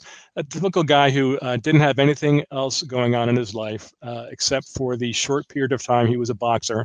And boxing gave him a reason to get up in the morning and to live his life and, and to hope for something better uh, never really achieved anything better, but it gave him a reason to live. And uh, didn't go his way, uh, as it doesn't most of the time for most boxers, even the very good ones. And uh, it ends with him uh, dying under suspicious circumstances. And uh, that wonderful piece uh, ends has the best conclusion of any, I think, magazine article, magazine article, any article we've run in Ringside Seat.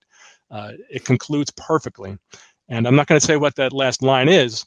Uh, so you'll have to, uh, anybody listening will have to get that issue to read that piece on Baz McCarthy, who you probably almost certainly will not remember as a fighter. But after you read this article, you remember him from the article. Nobody knows who Baz McCarthy is in terms of what he did in the ring. But if you read this piece, his story stays with you. And that's a credit to uh, the writer, Glenn Sharp. And again, the uh, the conclusion of that article is uh, the best conclusion, or at least my favorite conclusion, of anything that we've published. That's awesome, man. Here's another great piece uh, that uh, about uh, perfect endings, uh, last bouts, and uh, people that went out uh, dramatically in a, in a, in a good way. And I'm assuming that's uh, Marciano after Don. was it Don Cockell? Was that the last? yeah, Archie. The last. Archie oh, no, Moore. it was- Archie Moore was Yeah, his last fight. The Yeah, Cockell fight was in San Francisco. I, I have I have a lot of stories about that one. the Really? Rock was in San Francisco, but I, I'm not gonna. That was a candlestick, wasn't it? No, it was a Kezar Pavilion. I mean, Kezar. Uh, I meant Kezar. Yeah, Okay. yeah. That's a really good story too. And and the author uh, or the writer of that piece is Ronnie McCluskey. You can see the byline there. And uh, one of the things I like about um, the crew I have writing for me uh, is they're not all U.S. based. Ronnie's in Scotland, and uh, Excellent. I don't I don't know if you would know uh, that if you didn't if I didn't say it, right? Which is not to say it's that's good or not, or better or worse. But the point is, uh, he's in Scotland, so has uh, a different point of view, maybe being in Scotland than he might in the U.S. But uh, he's a terrific writer either way, uh, who always has good ideas for uh, um, evergreen features like that one. And that was a good one, of course, because again, we all know how uh, infrequently uh, endings are positive in any area of life, right? Mhm. There's no such thing as a happy ending, uh, and especially in boxing. Uh, but that's a, a rare uh, look at the times that it, it went, it did end well for boxers at the end of their careers. The guys who got out on top and on time. Agreed. Absolutely. And then uh, there's also, I got to bring it up, uh, and I'm always fascinated by uh, this amazing uh, fighter from the 20s, and that's Harry Greb. You know what? This this is another a really good piece by uh, Gary. There, you can see his byline, who's a great historian. And when I say historian, I mean like going way back, like the turn of century fighters. And uh, there's currently this feeling about Harry Greb among uh, modern boxing fans that I just don't understand.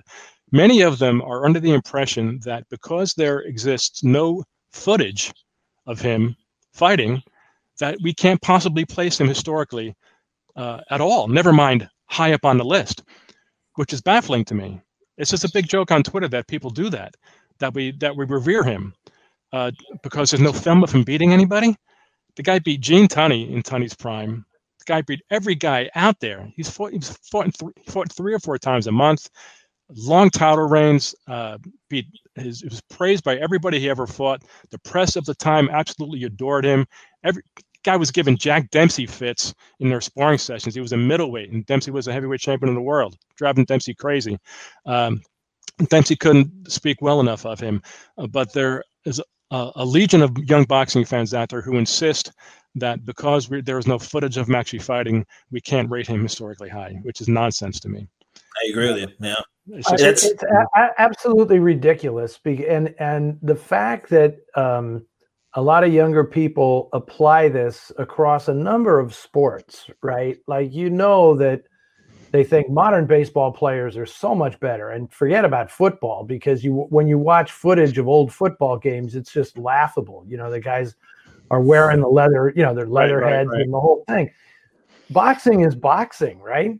I mean, it's two guys in a ring going Yeah. at it yeah. it, it the the technology and the equipment and all this stuff it hasn't changed right so when you the quality of the opposition has maybe changed the willingness of guys to fight anybody i mean harry greb would fight anybody anytime Heavyweights. Yeah. it didn't matter you know when you look at or, or you know uh guys like stanley ketchel Right. are Sure. you serious i mean Walker. stanley ketchel would kick everybody's ass today Oh, yeah. Yeah. It's And- so when Roy Jones fought John Ruiz for the heavyweight title, I was working at uh, the Sporting News radio network. And it was funny talking to the hosts who all were like, that's a big accomplishment. And I'm like, it's John Ruiz. at, you know, that's what I'm, I'm like, at best, he's the fifth best heavyweight out there. I'm Right. like, it's an accomplishment. It's Right. not an incredible. I go, and I, and I did. I point, I'm like, Mickey Walker fighting, you know, Schmeling to a draw. I'm like, that's an accomplishment. I'm like, I'm like, guys, I'm sorry. There are other middleweights that did much better. And and and you know, Roy obviously being a light heavy, uh, you know, prior to the Ruiz fight and stuff. And uh, yeah, I what? Yeah, forgive me, guys. I have to talk about it because it did sadly make a, a noise this Tyson Jones exhibition.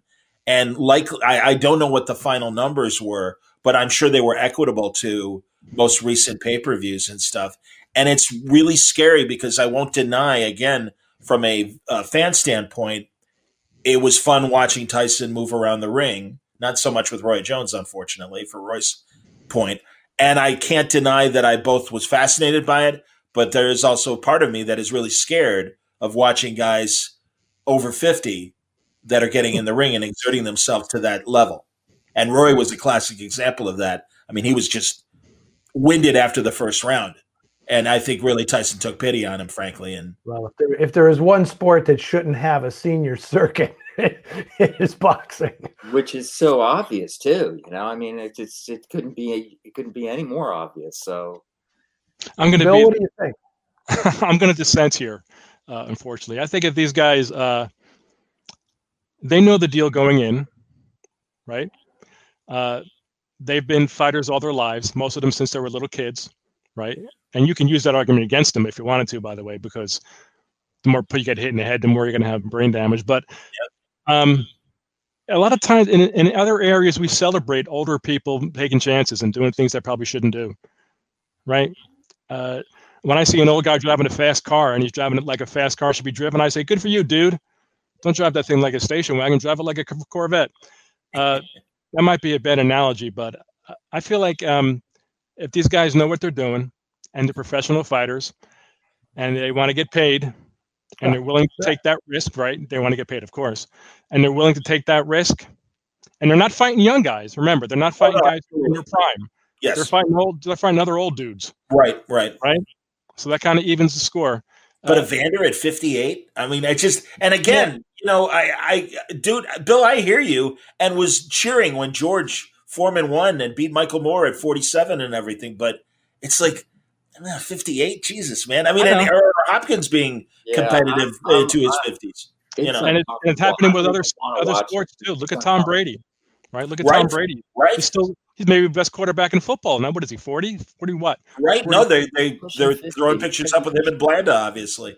Yeah. You know, So, and part of this again is that athletes are um, staying competitive much later than they used to, right? Across the right. board Our father's, our Right. father's 50 is not what 50 is today. Exactly right. I agree Um, with that. But the even bigger thing to me is that these guys can get in physical shape and pass a physical, uh, the kind of physical that any younger fighter would pass. And uh, they're not, they don't have any obvious brain damage yet. They almost surely will down the line because very few get out of this sport without it. Um, and they want to do it, and they know what the deal is, and they're going to get paid, and people want to watch it. It doesn't doesn't mean I'm going to watch it necessarily. Uh, but I think that there's no, there's no law that should be enacted against. it. And I'll tell you something else if Tyson and Holyfield fight again, I will watch the shit out of that fight. I hear you. I absolutely watch hear. the shit out of that. I'll And watch be Tyson surprised- Shannon Briggs for that matter. I don't know if I'd go that far, but uh, I, probably, I probably would. Uh, but I, I would, I would have fun. And, and this is, I've said this a few times, and it always comes down to this for me. If you saw Mike Tyson and Evander Holyfield uh, in a parking lot getting into a fender bender, and they get out of the car and ready to throw hands, would you stop and watch them, or would you get in your car and drive away, or would you start to try to stop them from fighting? I'd watch. I'd pull up a seat with some popcorn and say, "Okay, guys, go to it. I want to see what happens here." And to me, that's not that different. That's awesome. That's fantastic, man. man. Except there's always somebody selling tickets, right? That's Yeah, that's the difference. Nobody is selling tickets to the fender bender. Well, that's true. Sure, And, I know. and, yeah. uh, you know, But it's, but it's not like they're I- I- getting ripped off, right? They're, Holyfield's already saying, "I want 20 million, right? And he'll get it. He'll be broke the next day because that's a Evander Holyfield, but he'll get it if people are going to pay for it. yeah. Eddie, was your dad? Oh, I'm sorry, Bill. Fin- please finish. no, no. no. I completely get uh, the the objectionable uh, nature of it. I can and I understand guys who don't dig it, uh, but I'm more. Let me put it this way: I couldn't wait when Foreman and Holmes announced they were going to fight. I couldn't wait for that fight. Everybody's making fun of it. I couldn't wait for it. Well, I was looking forward to that. I was looking forward to that too. Yeah. Now there Uh, again, they were in their forties. and you know what? To be honest with you, to be completely honest, if the Tyson Jones fight had been free to watch, or it had been part of the DAZN Sure. subscription, or my ESPN Plus subscription, I would have watched it. But I wasn't going to shell out Right. 50, extra, 50 extra dollars to watch that. It's funny. I, I bought I bought Tyson Jones. I have no interest in uh, Logan Paul and Oh no, I don't Floyd, either. Really, Floyd. You know, Right. And here's the other thing about Tyson, if I may, um, and this is unpopular as well. That dude can still fight a little bit. well, that's to be honest. That was the I He give him a lot of credit because he did. He moved well. He counterpunched well. Uh, for a 54 year old man, I thought Absolutely. he dropped the weight. I mean, God, I mean, Roy looked more out of shape than Mike did. Right. Right. You and uh, as Mike pointed out after the fight, uh, Tyson's been off way longer than Jones has. Right. Um, I can't imagine that Jones would be or that Tyson would be worth anything against a younger guy outside No. of the first three rounds. But for a 54 year old guy to, to to execute the moves he was doing in that ring, which a lot of prime young heavyweights don't do. Tyson was a very well schooled fighter, and he still remembers his lessons. Guy can do a little bit yet. Well, and that's the problem I think with the modern era. There's so many of these fighters that have converted from other uh, sports. In America, yeah. Yeah, that they just don't have the muscle memory and instincts and reflex uh, moves that guys that did it, you know, ever since they were growing up. And I mean, my God, that's why Ruiz, Andy Ruiz, was able to, you know, do so well against Anthony Joshua. I think. I mean, he, he kind of showed it. yeah. Yeah, I agree. you know. And uh, that real uh, as going around the horn, guys. Outside of the top three, Tyson Fury, Deontay Wilder, Anthony Joshua, is there a contender out there that could upset one of those three? Uh, in, in my opinion, not right now. Not yet. There are a couple of younger guys who may make some noise. Joe Joyce out of uh, United Kingdom. just Oh, right. Yeah. That, yeah. Yes. Uh, Yeah. That, uh, that, that we, we Daniel. Dubois, yeah, right, right. Um, But is he young? I thought he was older. Actually, maybe he not. probably is older. He probably is. Nobody's young in boxing anymore, apparently. These guys Yeah. turn pro at 35. I don't get it. Yeah. But uh, I had hopes for uh, uh, Luis Ortiz uh, to. Uh, another old guy. Yeah. Well, I know Talk exactly. about old. I don't even know if anybody knows how old he is. Exactly. No, I hear you, man. But I thought, given that he was a southpaw and seemed to have enough power and uh, boxing skill, I thought he was going to do a bit more. So, Tony says if Jones, uh, Tyson Jones can do 1.6 million buys, yeah, Tyson, if, yeah, Tyson Holyfield will break. the Absolutely. Tony is, a, Tony's a subscriber to the magazine. He's Oh, good. Oh, that's awesome. Thanks, Tony. Absolutely. Yeah, but I agree with him. Here, I agree with him. And that's a number that any active champions today would love to have. Mhm. Love to have that. No question. Eddie, I was going to ask, was your father, am I right? Did the IBC stuff of the 50s and what led to the Senate hearings and stuff, that kind of broke on the West Coast, wasn't it? I want to say, was Jackie McCoy, was that the promoter that I, I think wore a wire and um, like helped? Uh, yeah, I event? think. Yeah, I mean, it wasn't specifically just the West Coast, but yeah, I, I believe you are right. Yeah, you know what's fascinating about all that stuff is I have one of the things I inherited from my dad was uh, his set of transcripts of the Senate hearings Nice. in organized crime and boxing, and it, it's pretty interesting reading because when you just get it, you know, it's just like everything that is happening today. Um, Nobody really wants to watch C uh, C-SPAN and see these people, and uh, you know. But it is kind of fascinating when you read the whole transcript and you see just uh, where everybody was coming from. You see the antagonism. You see, like I remember Carmen Basilio's testimony was just fantastic. Yep. Yep. Uh, yeah, it, it's really interesting. But yes, that that was uh, when my dad was very became very disillusioned. You know, the whole uh, Jim Norris thing and yeah, uh, yeah, it, it it was rough. My dad's big thing. He always uh, was lobbied for a, a federal boxing commission. That's what he always wanted to see. He thought because then, otherwise the crooks are just going to run state to state. You got to have a federal boxing commission. And his big thing was he wanted, he believed that every promoter should pay into a pension fund for boxers. That that was his big deal. You know, never never happened. Of course, that's a pipe dream. Yeah, a people pipe still dream. talking about it. Yeah, it's not going to Yeah, happen. not going to happen. Yeah, John McCain was trying to make that happen even uh, in the 2000s when I was working at Sporting News Radio. Well, and there, after, there you go. This was my yeah. dad's thing in the 1950s. So Wow. you can see it's just not going to happen. No, it's not. It's never. No, it it's a won't have to happen. It, And it's, it's funny, I- actually uh, it's actually kind of a, a subplot of uh, the novel that I'm working on, the third uh, boxing novel that I'm working on. Bill, I don't know if you ever read my my first one, The Distance, because uh, because the heavyweight champ in that book is Ezzard Charles. Really? Oh, that's Yeah. awesome. And so uh, obviously, go ahead. but I had to change the name. The whole Really? thing was the whole thing was written as Ezzard Charles and, and Wow. the Cincinnati Cobra, and I did the research and I had his his correct guys handling him and the whole thing. Wow. And then at the very end, the publisher said, "You can't do this. You gotta you gotta change it because." Wow. Uh, and so he became Chester Carter. Wow. And, in- and instead of the Cincinnati Cobra, he became the Jacksonville Jaguar. That's great. It's so funny that you say that, uh, Eddie, because uh, I don't know if it's that book, but at some point, when I come across books that I know I should read and that I want to read, but I haven't read yet and don't own yet, I'm gonna come across them online. Come across them online. I'll take a snapshot on my phone, and so I have a photo of it to remind myself this is one of the thirteen thousand books I want to read that I haven't read yet. Yeah. You, one of your books is one of them, and uh, and the reason I took it was not because we had this association through the magazine, but because of the piece you wrote about your father that was in what of our what was the second issue. Second issue, yeah. Wow, really great. And uh, I have to confess, I didn't. Not only didn't I know you personally then, I had never heard of you, and don't- that's just because I'm not a movie guy. I didn't. Yeah, I'm not yeah, a yeah. big TV or movie guy. Uh, but I was kind of blown away by how good the writing was. Oh, thank Um, you. And I said before about Glenn Sharp's piece that the last line was uh, my favorite last line of anything we published.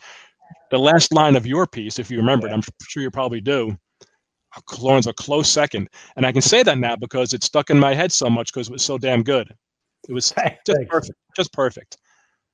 There you And. Tony saying you read it, yeah, good, good. Hey, Um, Tony, thank you. That's awesome, man. Very cool. Yeah. Yeah, So when you're ready for the third book, Eddie, you got to come back and talk about that. Absolutely. Yeah, I got to finish it first. Then I I'll be. He's already promised that he's going to feature an excerpt in Ringside Seat. Oh, that's great, man. Hey, fantastic. That's oh, wonderful. Oh, if you want an excerpt, you can have the excerpt now. Well- I mean, there's enough of it written. And we talked can- about it. I would it's better to do excerpts when there's a book to go buy immediately after right. reading. So when you when you're ready, the excerpt, and I'm going to illustrate it. I'm going to illustrate that. fabulous, fabulous, Very The exciting. old, like the old Esquire, you know, the old Esquire story where they'd have fiction and they'd have illustrations to go ah. with it. Guys, uh-huh. that's like my favorite booth at San Diego Comic Con. There's an art dealer that all he has is illustrations from the magazines of the 40s through the 50s and just unbelievable paintings and and and drawings of these beautiful illustrations that be in magazines. Just I spent hours there literally. Yeah, that's the best. That is You the should best. show. Let's we we should show before before we we go is the the next issue, and Bill has put together an amazing lineup of stories. Um, I've got the list up here, but Bill, if you know it, if you can, if you know it by heart, if you want to talk about what's what's in the issue because it's really great. Issue 13, yeah. Issue thirteen, Yeah. yeah. if you want to show I- the cover, John. I do I have the cover? I, I forgive sent- me. I sent the cover to you. Oh yeah, you did. Um, you know something? Give me a second, and I will have it in a moment. I'll start talking in the meantime, and I don't have it memorized because uh, I'm old and my memory sucks. But I anticipated you might ask me that, Michael, so I have it here on my phone. And uh, these are the stories in the next issue of Ringside Seat. Uh, Nigel Boxing, Nigel Boxing. Listen to me. He should change his name to that. That's his Twitter handle, isn't it? Nigel Boxing. That's Nigel Boxing. Nigel Collins got a great feature uh, about uh, the villains of uh, boxing over the years, uh, which is uh, always fun to do. Um, Don Stradley, who, if uh, anybody out there, you- uh, if you're watching this, you've read Don Stradley, you know what a great writer is. He's writing about a corrupt uh, uh, Boston promoter and his connections to the mafioso, which is always fun. Also, um, Jason Langendorf is doing uh, a piece that uh, I always come back to, and we all should come back to, and I guess we probably do reflexively, uh, that explores why champions uh, always go broke? Why does it happen to fighter after fighter after fighter, uh, and decade after decade after decade? It just never stops. These guys earn millions and millions of dollars and they go broke. Evander Holyfield made three hundred million dollars in his career and he claimed bankruptcy. How does that happen? And why does it keep happening over and over and over? So Jason, who's a wonderful writer, and if you read Ringside Seat, you know that um, is doing that That's feature. a great, great idea for a story. Yeah. Yeah, it's it's something we see over and over. Fighters are always broke. Joe Louis is broke, Mhm. right? Joe Frazier, the greatest fighters we could think of, broke. Sugar Robinson died broke. All these great, great fighters. They, they- Yeah. and I should say that we we shouldn't single out fighters because it's the same thing with these guys in the NFL, but whose careers only last like three years on the average, so you can kind of see it. But just guys who Joe Louis fought for thirty years, right? Broke. There was an ESPN 30 for 30 that was all that was called Broke. And it was Yes. just- Oh, right. Is that right? Yeah. Yep. It's just No, you're right about that. about football players who Yeah, went there you go. who Well, all those all those Duva fighters that Shelly Finkel watched over their money and tried to set up with, you know, Yep. pensions and, and, and just an, annuities and Yep.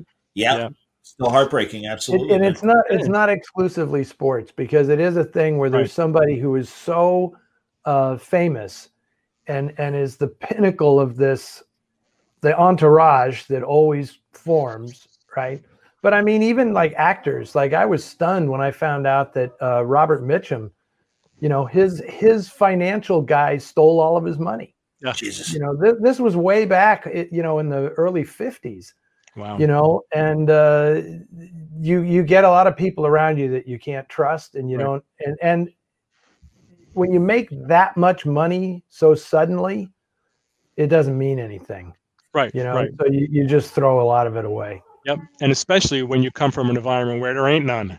yeah exactly Right. exactly Uh, if you guys, if any of you have read Mike Tyson's autobiography, wow, it's just a nightmare, a circus of waste and excess. And you say to yourself when you're reading it, Jesus Christ, why didn't he save any of this? He's blowing, he's buying all of his friends' cars and he's buying every car in the dealership. He's just out of his mind. I remember a money, sport- yeah, yeah, a Sports Illustrated article where the guy said he looked in the corner of one room and there was a garbage bag just filled with sports memorabilia, like jerseys and things like that, and then signed shoes that Tyson had bought over the years, and Right. it's it's just sitting there, and it, you know, yeah, because you can because you can Yeah, right, exactly. know?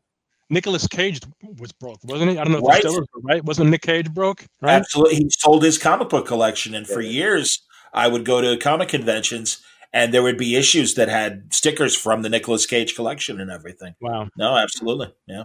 I remember a quote from uh, Muhammad Ali when a writer asked him why fighters go broke. And I'm paraphrasing, but he was said something like, Giant companies run by the smartest guys in the world go bankrupt. What makes you think some little black boy from the ghetto who's got nothing shouldn't go bankrupt too? Yeah. It's an argument. It's a good argument. But I'm, I'm, I'm working with Jason, and I know that he's going to do this when he writes the feature. Um, uh, that there's not just one reason, and there's not just one reason for everybody. There's a whole list of reasons that contribute to this. Uh, so that's, um, I think, a feature that would be uh, popular. Um, Bobby Cassidy, we talked about uh, uh, the mafia and that kind of stuff already. Um, Bobby Cassidy, uh, whose father, of course, famously was Robert Cassidy, a fighter and light heavyweight in the 70s, is doing a feature exploring. Uh, let me put it this way: he filed a Freedom of Information Act uh, request from the FBI and got the files that the FBI was keeping on uh, Muhammad Ali and Sonny Liston prior to their fights. Wow. yeah, it's pretty cool. Uh, so he's writing a feature around that. Um, Ed Gruver, who's uh, a good author with many sports uh, books in his background, is uh, filing a feature on uh, Joe Louis's Bum of the Month Club. Seems like a lot of it seems like there's a lot of nostalgia in our magazine, and that there's always a balancing act on my part to keep some of it modern. I don't always win, but there's just too much stuff. There's just too much great material in boxing, both nostalgic and and modern. Um, so Uh, uh, but Bill, but I think that that's what's great about it, and I think that's essential. Uh, you know, it's what we do in the Film Noir Foundation magazine as well. It's like here we have you know classic noir, contemporary noir, okay, and and I think it's it's essential for younger people um, to to get a, a real strong sense of the sports history, uh, so, so that they don't have to listen to people like us right. Right. lecture them all the time on how great it used to be. You know, Right. Right. I agree with you. It's such a colorful past. Absolutely, it's it's what kept me fascinated by it, and I'm glad I spend my time writing about it, and it's why I still love to talk about it, even in this capacity. So, no, I, I think Yeah, but Eddie's our, cover, but our right. cover story is about about the modern fighters. Right. Absolutely It's an- right. It's another uh, feature by Ronnie McCluskey. Uh, and uh, he writes about boxing, boxing's best technicians, who are the best technical boxers uh, in the game today. And he makes a strong case for every one of these guys who appear on the list. And those guys aren't uh, the most popular uh, frequently in our sport. But that's, that's kind of changing, I feel like. Like Canelo Alvarez uh, is up on the list, who's a wonderful boxer, and he and in, could com- could have competed in any era, in my view. He wants to fight anybody. That's the thing about Canelo. Yeah, He's yeah. He wants to fight everybody. Yeah, he Agreed. does. And, well, uh, and also like gives a full effort, unlike a Mayweather Jr., who would, as great as an amazing technician, taking nothing away from his talent, but would only give you as much as he needed Yeah. to to score a win. And I really feel like Canelo gives it all and gives a full Yeah. a full action fight as He well as being a great technician. Yeah, I agree. He steps on the gas. Yeah. He's not always content just to get it, and he'd like to stop you if he could.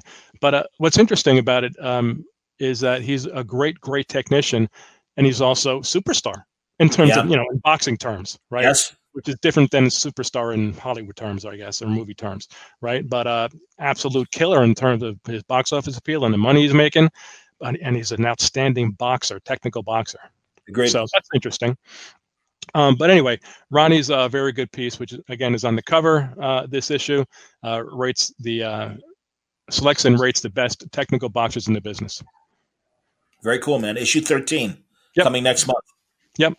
in February. That's that's great, guys. Honestly, this has been a great conversation. I really I really appreciate you taking the time and talking. And um, I uh, you know again I, I think uh, 2021. I'm hoping some of these uh, fights happen and uh, the uh, the momentum continues. I th- boxing's at a weird. It's always in a weird point, like you like you said. Before. Remind me when it when it hasn't been in a week. Exactly right. Exactly right.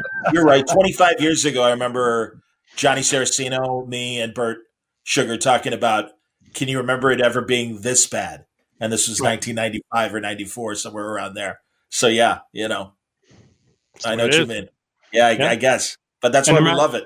Yeah, and no matter the how bad only it gets, time in my, the only time in my life I ever remember anybody saying that there was a renaissance when it was kind of happening was that 70s era of when all those guys came out of the Montreal Olympics. That was right? Yep. In Sure. 76, Yep. Absolutely right. you know Uh, uh, and Rocky came out. Right. The Spinks brothers and yeah, Leonard and Howard Davis. Yeah, yeah, absolutely, man. yeah. And it was the same time that Michael's favorite boxing movie came out. Rocky. Rocky, Right? absolutely. That helped a lot. You Yeah, know, it helps. You know, Steve is going to write a piece uh, like uh, like a, a a piece all about the making of Rocky. Well, I we think really He's going to do that. So we're lucky in that you know the end of the Ali era, the the Leonard uh, Hearns and Hagler eras Right. began. So Right. that was a nice extension, and then into the '90s with the Tyson era. So we really did have a nice stretch of 20 or so years of well, the guys in the '84 Olympics also that was that was a did really well, big too. deal when when when they made their they ended up winning the winning all the uh, all the medals in the in, in the Olympics. Sure. Yeah, Going that pro. team did very well too. Yeah, I remember- wish I wish um just thinking about this now when you mentioned Rocky and all this stuff, I wished we had iPhones back then so that I could have uh gotten shots of my my old man when I go to the movies with him. And I took him to see Rocky, I took him to see Raging Bull, all this stuff. His reactions to movies. I mean, Raging Bull especially because he he did not un- understand Scorsese's aesthetic, let's say. Okay. His rather operatic approach to depicting boxing. So my dad's actually in the audience yelling, "Stop the goddamn fight!" That's funny. That's funny. That's fantastic. Oh my god, man, LaMotta. I, I we we encountered them in the '90s, and uh, well, it took a lot to get my dad to see the movie because it was about Jake LaMotta, and he and he immediately, just like uh, Don says in the piece, it's like, who would make a movie about that asshole? Right. It's a great, it's a great piece by Don, isn't it? Yeah. everybody should read Don's piece because Yeah, it wonderful. really he really kind of like lays bare all that stuff, you know, because so much has been forgotten. And it's like when people think of Jake LaMotta, they think of the movie and they think of Robert De Niro. And, you know, Don really kind of tells it like it is and he gives a great perspective. Yeah, it, it proves also uh, that if you live long enough and you outlive everybody who knew you when you were a scumbag, every nobody just they just forget, and the people who replaced them don't know. Yep. When I was at the uh, last time I was at the, at the International Boxing Hall of Fame uh, banquet several years ago, LaMotta was there, you know, barely alive. He got the biggest hand of the night when he was introduced because nobody there was around when he was a scumbag. Yeah. they just, he just they did clapping for this old guy who had a movie made about him and who was you know barely barely alive, but that was a real scumbag. But he We had him- long enough so that yeah. We had him on our local uh, Chicago sports TV show in the '90s, and could not have been more unpleasant of a man. And we flew him out, nice hotel, and yeah, yeah, yeah. yeah, you ne- nothing was good enough for him, and it Of was just ridiculous. And yeah, Yeah. we're like, okay, there you go. Lesson learned. Next time, next time, invite Gene Fullmer, a much There nicer guy. Yeah, yeah, I agree. Somebody's going to, in a movie magazine somewhere, someone will write the story about Martin Scorsese's career and why he he switches between making movies about Jesus Christ and and these missionaries and then the worst people on earth, right? I mean, it's like that's it. He the protagonists are one or the other, right? They're Right. even they're, they're e- either making this huge sacrifice for some spiritual reason or they're just scumbags. Yeah. you know, Well, they're the most interesting ones anyway. The scumbags, right? Nobody wants. Nobody cares about nice guys. The oh, my scumbags are interesting, right? That's hilarious. You're not. You're not right, boys. True That's enough. very funny. So, well, as always, guys, seriously, great conversation. Truly Yeah, thanks for appreciate having it. us on, John. I Are you kidding? it. Yeah, Uh, no. John. Thank you for making such a wonderful magazine and uh, providing uh, some great entertainment when it comes to the sport of boxing. And as always, Eddie, what are, what are you pointing at, Eddie? Are I'm trying, pointing I'm at the guys? trying to figure out how to point at Michael on my screen. There you go. I- Oh, I- there, I you go. switched no, now around. it's There there, there it is. It's him. It's him. It's that guy. Well, and, and me, I'm pointing towards Bill. There you go. Bill needs to get Yeah, well, credit, and well, there Eddie we go. needs to get credit. You know, You're the it would, it, this wouldn't have happened without the three of us and Nigel. Keep. Agreed. And, and looking forward to talking to Nigel in the future as well. And no, guys, seriously, it's uh, you really helped revive my excitement about boxing again. I'm not kidding. And uh, so, continued success with the magazine. Happy to help out in any way that I can to uh, promote the cause. So uh, let's see here. Yeah, there you go. And then I was just checking to see if anybody else had. Uh, oh, okay. Mike Mike says that Lamont, of course, comes off as a scumbag. So in real life, true. There you go. Very well, funny. you know, and I think Bill. I, I think it, it. Correct me if I'm wrong. And Don wrote and said in his piece that um, he and that LaMotta and Vicky went and saw the movie. You know, when it first came out, and she turned to him and and and or he turned to her and said, "Was it really that bad?" And she turned to him and said, "No, you were worse." Yeah. Yep. Yikes. Well, thanks again. John. Thank you guys, and thank you, George, for enjoying it, and everyone else who was watching tonight. My kind of talk with Eddie Muller, Mike Cronenberg, and Bill Dettloff uh, talking about their fine magazine, Ringside Seat. Uh, you should absolutely pick it up. Um, you can go to their website and uh, subscribe. And also, it is available on Amazon as well as a uh, digital and uh, print form. They have uh, annuals that they've done collecting the best articles of each year, and now they're moving to a print edition as well. Really good stuff. And you should check out Noir City as well, their other great publication that uh, they're all involved in. But I hope you enjoyed today's episode of Word Balloon. Uh, there's also a great conversation about 80s college radio with uh, my buddy Shelly Bond, who has a new Kickstarter of a compendium of stories, including comics, uh, prose, puzzles, games, a bunch of other stuff, all about 80s college radio, and uh, you should definitely uh, check all that out. And also later today, I'll be dropping an episode with uh, my good friend, uh, artist and writer Ibrahim Mustafa, who has a new science fiction take on the Count of Monte Cristo called Count that's coming out in March from Image. But we also talk about a lot of his other work, including an extensive bit of work about James Bond. So I think you'll enjoy that conversation as well. Ibrahim Mustafa later today on Word Balloon. Word Balloon is brought to you by Aftershock Comics, a proud sponsor of Word Balloon for a few years now. Love talking to the creators from Aftershock Comics because they are bending genres with exciting stories, great art, and fantastic writing.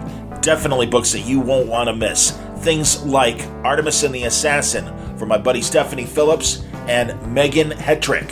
Fantastic time travel story, great adventure, unbelievable stuff with a slant on history. You can also get Cullen Bunn's horror anthology, All My Little Demons, a fantastic omnibus that features the Brothers Dracul, Dark Ark, After the Flood, Knights Temporal, Unholy Grave, the Witchhammer original graphic novel, and two stories from the Shock anthologies. Great stuff from Cullen Bunn. And coming at the end of February, it's Disaster Incorporated, the complete series from Joe Harris and Sebastian Piriz. Really great stuff from Aftershock, all worthy of your attention. Do me a favor, go to their website. You'll find full story descriptions, preview pages of art, and the diamond codes on how to order these books through your local shop at AftershockComics.com. Word Balloon is brought to you by the League of Word Balloon listeners and their patronage through Patreon. Patreon.com slash Word Balloon. I hope you consider subscribing to Word Balloon via Patreon. I'm doing my best to present some incredible uh, conversations with uh, creators of pop culture, whether it's from comics or television or film. I do my best to give you uh, the best coverage and in depth interviews here at Word Balloon every month. Thank you for your support, League of Word Balloon listeners, via patreon.com slash wordballoon. Thanks a lot for listening. Until next time, Word Balloon is a copyright feature of Shaky Productions, copyright 2021. Stay safe, stay happy, stay healthy.